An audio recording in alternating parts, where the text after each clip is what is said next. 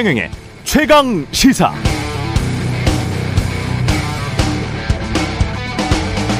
네, 정쟁하지 말고 민생을 말하자. 정치권이나 언론이 자꾸 이런 주장을 하는데요. 언어 도단입니다. 이거 마치 밥 짓지 말고 누룽지 만들자는 말과 똑같습니다. 말이 안 됩니다.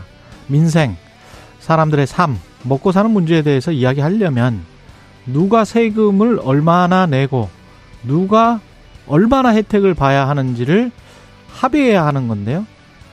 종부세, 법인세, 소득세, 기초연금, 국민연금, 건강보험, 재건축 부담금, 특례 보금자리론, 부동산 대출, 확장재정, 긴축재정, 환율정책, 수출 대기업, 수입 물가, 유류세, 대기업 독과점, 가불관계, 임금 인상, 소득 보전, 공정경쟁, 자유시장. 어떤 것 하나 정치적으로 논쟁을 하지 않으면 안 되는 것들입니다. 민생이라는 것이 99% 거의 100% 정치적 논쟁 대상, 토론의 대상입니다. 그런데 민생을 하기 위해 정쟁을 멈추자? 무슨 정쟁을 말하는 건죠? 밥을 짓지 않고 누룽지를 만들 수 있을까요? 설사 만들 만든다고 한들 그게 경제적으로 효과적이겠습니까? 누룽지는 밥의 부산물이듯이 민생을 위한 돌파구는 민주적 정쟁, 토론의 합의물이어야 합니다. 정쟁을 하지 말고 민생에 집중하라는 정치적 수사 매우 추상적입니다. 그런 추상적인 정치적 수사로 국민들을 속이려 들지 말고 정치권은 구체적으로 민생을 위해서 정치적 토론, 정치적 논쟁, 정쟁을 해서 그 해결책, 솔루션, 합의안을 내놓으시기 바랍니다. 그게 정치인들이 밥값 하는 길입니다. 정치인의 사명입니다.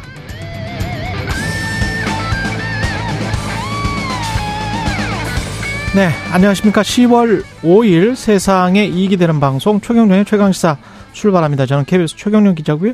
최경련의 최강시사 유튜브로도 실시간 방송합니다. 문자 참여는 짧은 문자 50원, 긴 문자 100원이 드는 샵9730 콩어플 무료고요. KBS 일라디오 채널 정치경제 사회문화 등 다양한 명품 콘텐츠가 있습니다. 구독과 좋아요, 댓글 많이 부탁드립니다. 오늘 최강시사 국립외교원 미주연구부의 민정훈 교수 그리고 민주당 신영연 의원 그리고 배준영 강선 의원과 함께하는 최강 토론 준비되어 있습니다.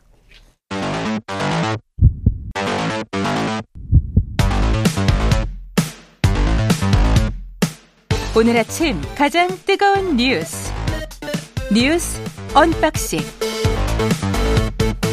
네, 뉴스 언박싱 시작하겠습니다. 민동기 기자 김민하 평론가 나와 있습니다. 안녕하십니까? 안녕하십니까? 이게 지금 부정적인 의미로 쓰이는 정쟁하 하자는 말은 아니에요. 그죠? 좋은 경쟁, 좋은 싸움, 좋은 말이에요. 토론을 해야 네. 되는데 그렇죠. 나쁜 정쟁, 나쁜 토론, 나쁜 수싸움을 해요. 지금 예. 정치권은. 예. 그리고 저는 사실은 민생을 말한다라고 그 추상적으로 이렇게 던지면서 진짜 민생의 여러 가지 문제들 제가 말씀드렸지 않습니까? 좌든 우든 제기하는 여러 가지 문제들에 관해서 논쟁을 해서 나름의 합의안을 만들지 않고 민생을 해야 돼요. 우리가 민생을 신경 써야 돼요. 이거는 이거는 정치적인 그냥 술싸움의 다름 아니다 그렇게 생각을 아니, 해요. 민생을 하려면 예. 국회에서 구체적으로 해야 됩니다. 그렇죠. 구체적으로. 국회에서 여야가 예. 어떤 정책을 가지고 토론도 하고 논쟁도 하고 그렇죠. 그러면서 합의점을 찾아 나가는 거죠. 그게 어떻게 보면 넓은 의미의 정쟁입니다. 그렇죠. 예. 네. 그런 뜻에서 말씀드렸고 서로 이렇게 바지춤 잡고 그냥 발목 잡고 그런 전, 정쟁을 말씀드리는 건 아닙니다. 예. 오해가 없으시길 바라고요. 고금리 장기화 전망에 지금 채권 시장, 환율, 뭐 주식 시장 다 난리가 났었습니다 어제. 그러니까 미국의 예. 고금리가 장기화될 수 있다 이런 우려가 나오니까 미국의 국채 금리도 뛰고 달러가 이제 강세를 보이지 않았습니까? 이것 때문에 어제 환율이 치솟았고 주가가 급락을 했습니다. 일단 뭐 원달러 환율 같은 경우에는 1363원 오전에 거래를 마쳤는데요. 이게 11개월 만에 가장 높은 수준이고요. 증시도 일제히 급락했거든요. 예. 어제 코스피가 6개월 만에 2,400대로 떨어졌습니다. 어제 하루에만 코스피 시가총액이 47조 원이 증발이 어. 됐다고 합니다. 상당히 좀 우려가 되는 그런 상황인데요. 일단 어, 미국의 국채 금리가 상승을 하지 않았습니까? 이렇게 되면 국내 국고채 금리도 이제 오를 수밖에 없는 그런 상황인데 기업들은 자금 조달하려면 채권 발행해야 되잖아요. 그렇죠. 근데 국고채보다 이자를 더 많이 줘야 하기 때문에 기업들이 앞으로 돈을 빌릴 때 부담이 커질 수밖에 없다 이런 전망이 나오고 있고요. 그 금리와 관련해서 잠깐만 제가 해설, 해설을 해드리면 네. 지금 사실상 리스크 제로 미국 연방 콜 금리가 5%가 넘어요. 그렇죠. 5%가 넘어요. 사실상 현금인데 5%를 주는 거야. 언제든 바꿀 수 있는데 5% 주는 거고 미국 prime rate이라고 해가지고 어, 은행들이 최우대 기업이라고 해서 주는 금리가 8.5%입니다. 8.5%. 그러면 우리나라의 어지간한 기업들은 도대체 얼마의 회사채를 발행해야 외국 투자자든 국내 투자자들이 모이겠냐는 거예요. 미국의 prime rate이 지금 8.5%인데. 그렇죠. 그 국내 기업들은 자금난을 겪는 기업들이 늘어날 수밖에 없. 굉장히 심각한 상황입니다. 예. 그럼 기업들만 그러냐? 예. 개인들의 대출 금리도 이제 올라가지 않겠습니까? 그렇죠. 예. 근데 이게 지금 우리 문제는 사상 최고 수준으로 가계 빚이 늘어난 상황이거든요. 음. 그러다 보니까 소비 위축을 지금 거- 걱정할 게 아니라 이게 가계 부실로 연결이 될 수 있기 때문에 이걸 더 걱정해야 된다라는 그런 지적까지 나오고 있습니다. 이제 한국은행 같은 경우에는 이제 고민을 해야 되는데 지금 상황 같은 경우에는 아무래도 이제 추가 금리 인상에 나서야 되는 게 기본 아니겠습니까? 그 전에 했었어야지 지금은 좀 시기를 많이 늦춘 거. 그렇죠. 예, 놓친 것 같습니다. 많이 사실. 놓쳤는데도 예. 불구하고 미국이 저러니까 이제 한국은행은 일단 올려야 되는 게 맞긴 맞는 얘기인데 근데 한국은 미국과 달리 지금 경기 회복세가 못 올릴 걸요. 강하지 예. 않습니다. 예. 이래서 한국은행의 셈법이 복잡해질 수밖에 없는 상황입니다. 예. 그러니까는 뭐 시장 그러니까 시장 바닥의 말로 우리는 좀 멘붕 상황이 올 수가 있어요 맞습니다. 지금. 예. 그러니까 지금 앞서 이제 미국의 상황은 제가 뭐 미국의 상황을 뭐 전문적으로 알진 못하지만 언론 보도를 통해서 종합을 해 보면은 일단 고금리 상황이 그 금리의 수준이 어떻든 간에 시장의 예상보다 훨씬 오래 갈 수 있다라는 게 연준의 지배적인 어떤 의견인 거잖아요. 심지어 예. 이제 연준 관계자 중 한 사람은 과거에 5%대 기준금리 얘기할 때 다들 그럴 리가 있겠느냐라고 했는데 현실이 되지 않았느냐. 음. 앞으로 7% 가지 않는다는 법이 어딨냐. 이렇게까지 얘기를 하고 아, 연준이 아니고 JP 모건 JP. 모건, 회장. JP 모건. 네. 예. 그리고 그렇게 얘기를 하고 지금 이제 미국 국채 금리도 이제 거의 5%까지 도달할 만한 그러한 어떤 뭐 4.8%막 이렇게 가는데 음. 그런 상황에서 지금 말씀하신 것처럼 어 지금 또 어떤 그 고용 관련 보고서나 이런 게 나온 걸 보면은 또 고용 시장은 여전히 열기가 뜨겁고 거기에 대해서 이제 인플레이션이 아직 끝나지 않았다라는 음. 게 어느 정도 명확하 명확해진 상황에서 이러한 연준 그리고 금융계의 이러한 전망이 맞아 들어간다라는 어떤 불안감이 있는 것이죠. 그래서 그런 것에 더해서 이제 지금 미국 국채 금리가 뛰고 있는 그런 상황인데 지금 말씀하신 것처럼 국- 미국 국채 금리가 뛰고 이 금리 인상기가 길어진다고 하면 우리도 당연히 앞으로 뭐 금리 인상이나 이런 거를 뭐 모색을 하든지 이런 걸 해야 되는데 우리는 지금 언론에서 표현을 보면은 이, 이 3고, 예, 네. 3고가 있다. 그래서 고금리, 고환율, 고유가가 겹쳐 있기 때문에 어떤 것도 할 수 없는 상황이 될 수 있다라는 우려를 제기를 하고 있어요. 그러니까 예를 들면은 우리의 경우에는 예를 들면은 앞으로 이 예를 들면 인플레이션을 잡는 거를 다소 포기하더라도 그러면 이런 상황에서 작은 경색이나 이런 걸 막기 위해서 그러면 돈을 풀 것이냐, 경기 부양을 할 것이냐. 이 문제를 이제 할 수가 없는 것이고 지금 상황에서는 그렇다고 해서 금리를 올릴 거냐. 지금 가계부채 문제나 이런 것들이 심각한 데다가 지금 경기 문제가 같이 결합돼 있기 음. 때문에 그렇게 결정할 수도 없는 것이고. 그렇죠. 그래서 그래 거기다 경기 부양을 하려면은 지금 이 소세- 세수 펑크라든가 이런 것들이 어느 정도 무슨 설명이 돼야 되지 않습니까? 그렇죠. 그것도 안 되고 그러니까 앞으로도 뒤로도 지금 못 가는 상황이에요. 맞습니다. 그렇죠. 예. 그런 상황이기 때문에 상당히 우려가 되는데 최근에 본 뉴스 중에는 그런 뉴스가 있더라고요. 그러니까 그 과거에 이제 한전채 발행 이런 것 때문에 은행채 발행에 이제 제한이 있었는데 그거 푼다는 거 아니겠습니까? 예. 은행채 제한을 풀게 되는데 그럼 또 불안해지는 게 이를테면 우리가 이 담보대출이나 이런 거 받을 때 그때 받은 받는 금리도 기준금리와 별도로 해서 이 은행채 플러스 몇 퍼센트 갖고 올라가는 게 있잖아요. 예. 그걸 반영하면 대출금리가 또 올라갈 수 있는 거 아니냐. 저 이제 이사를 해야 되는데. 근데 그런 것까지 겨- 다 고려를 해보면은 지금 예. 상황이 어떻게 해도 좀 좋아질 수가 없는 상황이어서 상당히 걱정이 된다는 거죠. 경제 논리로만 지금 금리가 오르는 게 아니고 사실은 미국 바이든 대통령의 정치적인 정책들 때문에 이거는 중립적으로 제가 말씀을 드리는데 왜냐하면 미중 갈등을 통한 공급망 분리 음. 이게 결국은 비용 상승이잖아요. 그러면 그렇죠. 이제 인플레이션이기 때문에 금리가 어쩔 수 없이 높아야 되고 탄소 중립 정책도 사실 미국과 유럽이 드라이브를 하다가 요새 전기차가 뜸한 이유는 음. 사실은 안에서 지금 탄소 중립 때문에 비용이 너무 많이 들어가니까 안 그래도 인플레이션이 심한데 그 에너지 비용 때문에 굉장히 미국과 유럽이 고민을 하고 있습니다. 그래서 트럼프가 또 득세를 하는 그렇죠. 미국 내 쉐일 오일을 빨리빨리 하자. 무슨 소리냐. 그러면서 탄소 중립을 늦추자.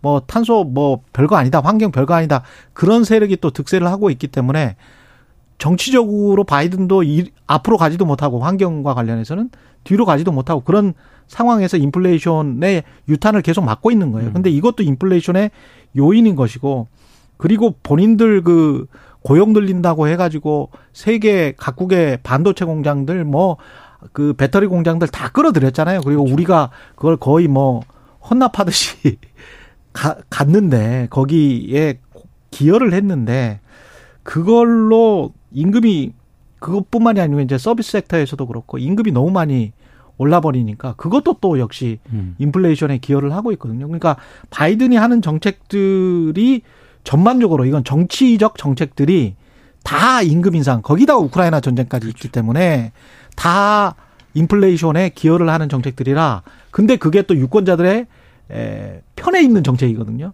그러니까 이걸 쉽게 거두지를 못하는 거예요. 그런 상황에서 우리는 우리가 다시 한번 말씀드리지만 환율을 가지고 미국과 초기에 협상을 했었어야 되는데 늦었습니다. 예, 그것도 늦어버려가지고, 이제 뭐, 구조적으로 굉장히 좀 힘, 힘, 미국만 지금 쳐다보고 있을 수밖에 없는 그런 상황이 돼버렸습니다. 예, 한국 경제 같은 경우는 좀 그래요. 물론 이제 up down은 있을 겁니다. 네. 예, 당장 뭐, 미국 서비스 섹터가 좀 주춤한다. 오늘 새벽에 그런 뉴스들이 나왔기 때문에 오늘 주식시장은 좀 나을지 몰라요. 예, up down은 있을지 모르겠습니다만은. 근데 장기적으로는 장기적으로 구조적으로 2025년까지 미국 기준금리가 그렇죠. 4% 이상 갈 확률에 관해서 고민을 하셔야 되는 겁니다. 지금 상, 상황은 2025년까지 미국의 기준금리가 4% 이상이 갈 것이라고 대다수가 지금 어, 그렇게 전망을 하는데 그럴 경우에 우리 경제에 미치는 파장 그걸 고민하시면 될 것 같습니다. 예. 미국 메카시 하원 의장 하원 의장도 여기 미국은 지금 해임이 돼 버렸네. 공화당 강경파들이 주도해서 해임이 예. 됐습니다. 조금 이상했던 부분이요. 이 공화당 전체 의원의 의원 중에 강경파가 4% 정도밖에 안 되거든요. 그리고 이제 민주당에서 뭐 일부 소, 찬성을 한다 하더라도 얼마 안 될 것이다라고 해서 부결이 되지 않겠느냐 이런 전망이 나왔는데 민주당이 우리식으로 이제 비공개 의총을 가졌나 봐요. 이때 해임안 찬성으로 당론이 돌아섰다라고 합니다. 여러 우려가 나왔는데 매카시 의장을 신뢰할 수 없다 이런 의견이 나왔다라고 하는데 그 이유 중에 하나가 아 물론 이게 셧다운 막아내는 부분에 있어서는 상당히 고맙지만 아 최근에 에, 이 공화당 내부에서 강경파들이 요구한 게 있었거든요. 조 바이든 미국 대통령에 대한 탄핵 조사를 착수해야 된다. 이런 부분들을 요구를 했었는데 이걸 또 매카시 의장이 또 수용을 했었어요. 그러니까 이런 부분들을 고려했을 때 매카시 의장을 믿을 수가 없다라고 해서 탄핵 쪽으로 이제 이게 입장이 바뀌었고 이것 때문에 이제 미 의회 역사상 하원 의장의 해임 건의안이 결의안이 통과가 돼 버렸습니다. 음. 근데 문제는 어, 앞으로 이제 미국이 어떻게 되겠느냐는 거 아니겠습니까? 임시 의장을 선출을 하긴 했는데 임시 의장은 법안 처리와 같은 권한이 거의 없습니다. 그래서 사실상 어, 입법이라든가 이 의회가 올스톱이 될 수밖에 없는 그런 상황이고요. 이렇게 되면은 어, 내년도 예산안 협상 타결 여부도 장담할 수 없게 되는 그런 상황이고 공화당에서도 아무래도 이제 강경파들의 입김이 더 강할 수밖에 없는 거 아니겠습니까? 여러 가지로 지금 미국 의회도 스톱이 될 수밖에 없는 상황이 됐습니다. 그러니까는 뭐 케빈 메카시라는 사람은 굉장히 불행한 사람이 맞습니다. 됐어요. 그러니까 지금 말씀하신 것처럼 바이든 대통령에 대한 탄핵 조사도 본인이 뭐 이렇게 주도한 거라기보다는 공화당이 자꾸 이렇게 공화당 내 강경파들이 밀어붙이니까 그거에 대해서 들어주면서 음. 반대편 사이드에서는 이제 이런 예산 협상이나 이런 것들을 또 하고 또 이 탄핵 조사를 해- 하게 해줬으니까 그렇죠. 예산안에 대해서는 내가 이만큼 재량할 거 하겠다 이렇게 설득하려고 했던 건데 음. 양쪽에서 다 충돌 그게 오히려 이 충돌하는 계기를 만들어 버린 거 아니겠습니까? 그러니까 지금 이제 강경파들의 논리는 이런 거예요. 예산안 협상에 대해서 강경파들의 논리가 또 이 관철이 안 된 게 아닙니다. 그러니까 우크라이나 지원이나 이런 것들을 예산안에서 빼거나 축소해라 이렇게 주장을 했는데 그것 반영이 됐거든요. 반영이 됐는데 문제가 되는 건 바이든 대통령이 우크라이나와 관련돼서는 그럼 왜 예산에서 뺐습니까? 라고 이제 기자들이 물어보니까 그와 관련돼서는 공화당에 우리 하원 의장님하고 별도로 합의한 것도 있다라는 취지의 얘기를 하는 바람에 공화당 강경파들이 아 이거는 우리가 모르는 이면 합의를 했구나. 역시 메카시는 배신자다. 이렇게 된 거거든요, 얘기가. 음. 그럼 이제 잘 이해가 안 되는 게 일반 국민들 입장에서 이해가 안 되는 게 우크라이나 지원을 하는 거는 우크라이나의 자유를 찾아주기 위해서일 텐데 예. 이 공화당 강경파들 이름이 프리덤 코커스거든요. 예. 그 freedom을 찾아주자고 하는데 freedom이 왜 그걸 반대하고 있을까? 그 예. 러시아 좋은 일 왜 시켜주냐? 음. 이런 의문을 가질 수도 있습니다. 음. 근데 이 freedom이라는 거 이 사람들의 freedom은 국가로부터의 자유, 세금으로부터 자유를 얘기하는 거예요. 이 사람들은. 그러니까 세금 아. 내기 싫고 예. 작은 정부 해야 되는데 예. 우크라이나 지원하고 돈만 있으면 세금을 더 많이 내야 될 테니 그게 음. 싫다라는 논리를 가지고 있는 사람들이거든요. 예. 그러니까 이게 웃기죠. freedom하고 음. 러시아의 푸틴이 만나는 지점이 여기라는 게 얼마나 황당한 얘기입니까? 이런 정치를 어, 전 세계적으로 지금 겪고 있는데 우리라도 이런 정치 안 해야 될 텐데 좀 타산지석으로 삼아야 될 텐데 걱정입니다. 예. 그리고 포탈 다음인가요? 중국 응원 조작 논란이 있고 여기에서 정부가 범부처 TF를 구성하겠다고 했네요. 그러니까 항저우 아시안 게임 지금 진행이 되고 있지 않습니까? 예. 한국 중국 남자 축구 8강전 때 포털 사이트 다음에 클릭 응원 페이지라고 있거든요. 예. 여기서 중국 응원 클릭 비중이 압도적으로 높았습니다. 높았다. 예. 근데 국민의힘이 이걸 두고 총선 6개월을 앞두고 드루킹 시즌 2로 번질 수 있는 중대한 사안이라면서 음. 전방위적인 압박을 예고를 했고요. 방금 말씀하신 것처럼 정부가 방송통신위원회를 중심으로 범부처 태스크포스를 꾸리기로 했습니다.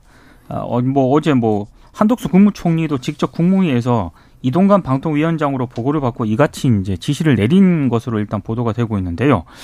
아, 일단 군- 김기현 국민의힘 대표가 계속해서 이 문제를 좀 이 주시를 하고 있거든요. 어제 예. 페이스북에 글을 올렸는데 내년 총선을 앞두고 또다시 여론 조작의 망령이 되살아나고 있는 것 아니냐. 그래서 댓글 국적 표기 법안이 이번 정기 국회 내에 반드시 통과될 수 있도록 하겠다라고 얘기를 했습니다.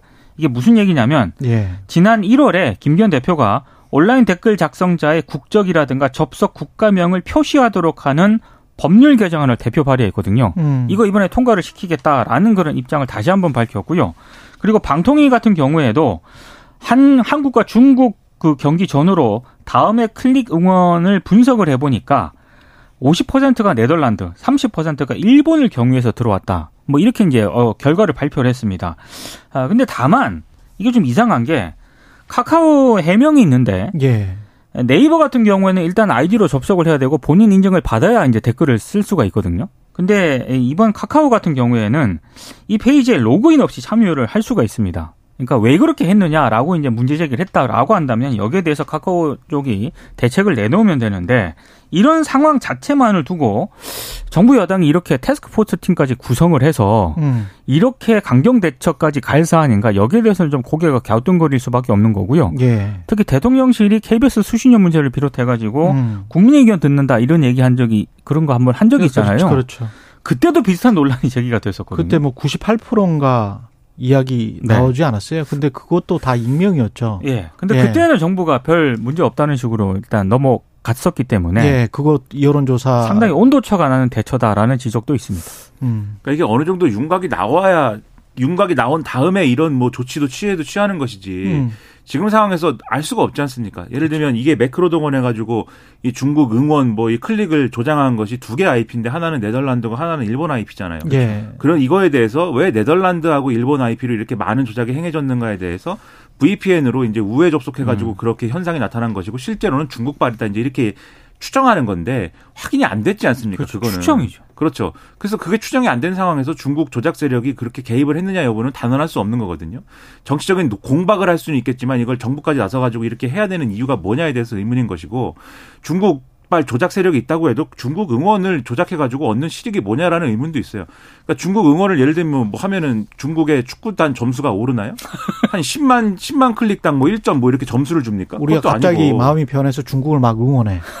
그러니까 그 그것도 의문이고 그런 거를 종합을 네. 해보면은 이거는 뭐 진상을 밝히자는 것까지는 뭐 동의할 수 있어도 그게 아니라 다른 의도가 있는 거 아니냐라는 얘기 안 할 수가 없는데 그러니까 선거 때 되면은 다 이렇게 때리는 거예요 포털 때리고 다음 카카오 이거 뭐 길들이기 하고 음. 이런 거 하면서 동시에 강서구청장 선거 얘기까지 같이 하고 있거든요. 지금 여당은. 그렇죠. 강서구청장 선거에 드루킹 시즌 2가 시작이 돼가지고 그거에 대한 우려가 있다라는 얘기를 하는데 나중에 혹시 선거 졌을 때 뭐 이런 핑계 내려는 거 아니냐라는 의문도 들어요. 과연 근데 그렇게까지 할까는 상당한 의문이긴 하지만 그런 얘기까지 해가면서 어쨌든 이 선거 만약에 지면 만약에 지면 뭐 지도부 책임론이나 이런 게 불거질 텐데 그 핑계 만드는 거 아니냐 이런 얘기까지 지금 네티즌들은 막 하는 국면이거든요.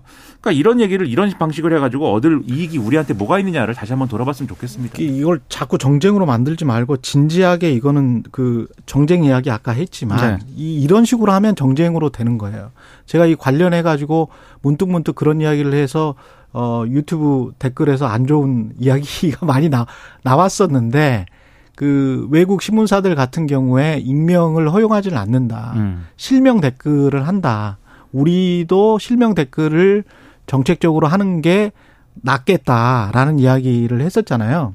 근데 그게 저는 어 인터넷 시대에는 나은 것 같아요. 그리고 그게 자유와 책임인 것 같고 그게 그 익명성에 기대서 좌든 우, 우든 무슨 어떤 극단적인 막 욕을 하고 그리고 뭔가 여론을 조작하려고 하고 아까 그 대통령실 이야기도 했지만 네. 그런 것들도 뭔가 저 과학적인 여론조사는 분명히 필요하잖아요. 그렇죠. 근데 그걸 과학적인 여론조사라고 생각하는 전문가는 아마 한 명도 없을 것 같습니다. 음. 근데 그런 거를 가지고 그런 정책을 결정을 하는 거거든요. 그게 바로 정쟁화입니다. 진짜 토론이 되고 제대로 하려면 왜 외신들은 실명으로 댓글을 달게 할까? 거기에 관해서 한번 고민을 해봐야 되고 저는 그게 상당히 좀 의미가 있다라고 계속 주장을 해온 편이기 때문에 아예 차라리 논의를 제대로 해서 인터넷 실명제에 관한 논의도 좀 해보자. 그랬으면 좋겠습니다. 그러니까 인터넷 실명제는 좀 다른 문제라고 예. 저는 생각을 하고요. 예. 다만 이런 생각은 듭니다. 이 다음에 클릭 응원 제도 이게 도대체 뭐라고 정부가 이렇게 TF까지 구성을 그러니까 해야 되는가? 그러니까 이거는 저는 잘 모르겠습니다. 우리가 이렇다고 뭐 중국을 응원하지는 않잖아요. 우리가 갑자기 애국심이 없- 없어져가지고. 한국 축구나 잘 지원해 주세요. 이런 거 하지 말고. 예. 예. 여기까지 하겠습니다. 뉴스 언박싱 민동기 기자 김민하 평론가였습니다. 고맙습니다. 고맙습니다. KBS 1라디오 최경영의 최강시사 듣고 계신 지금 시각 7시 42분입니다.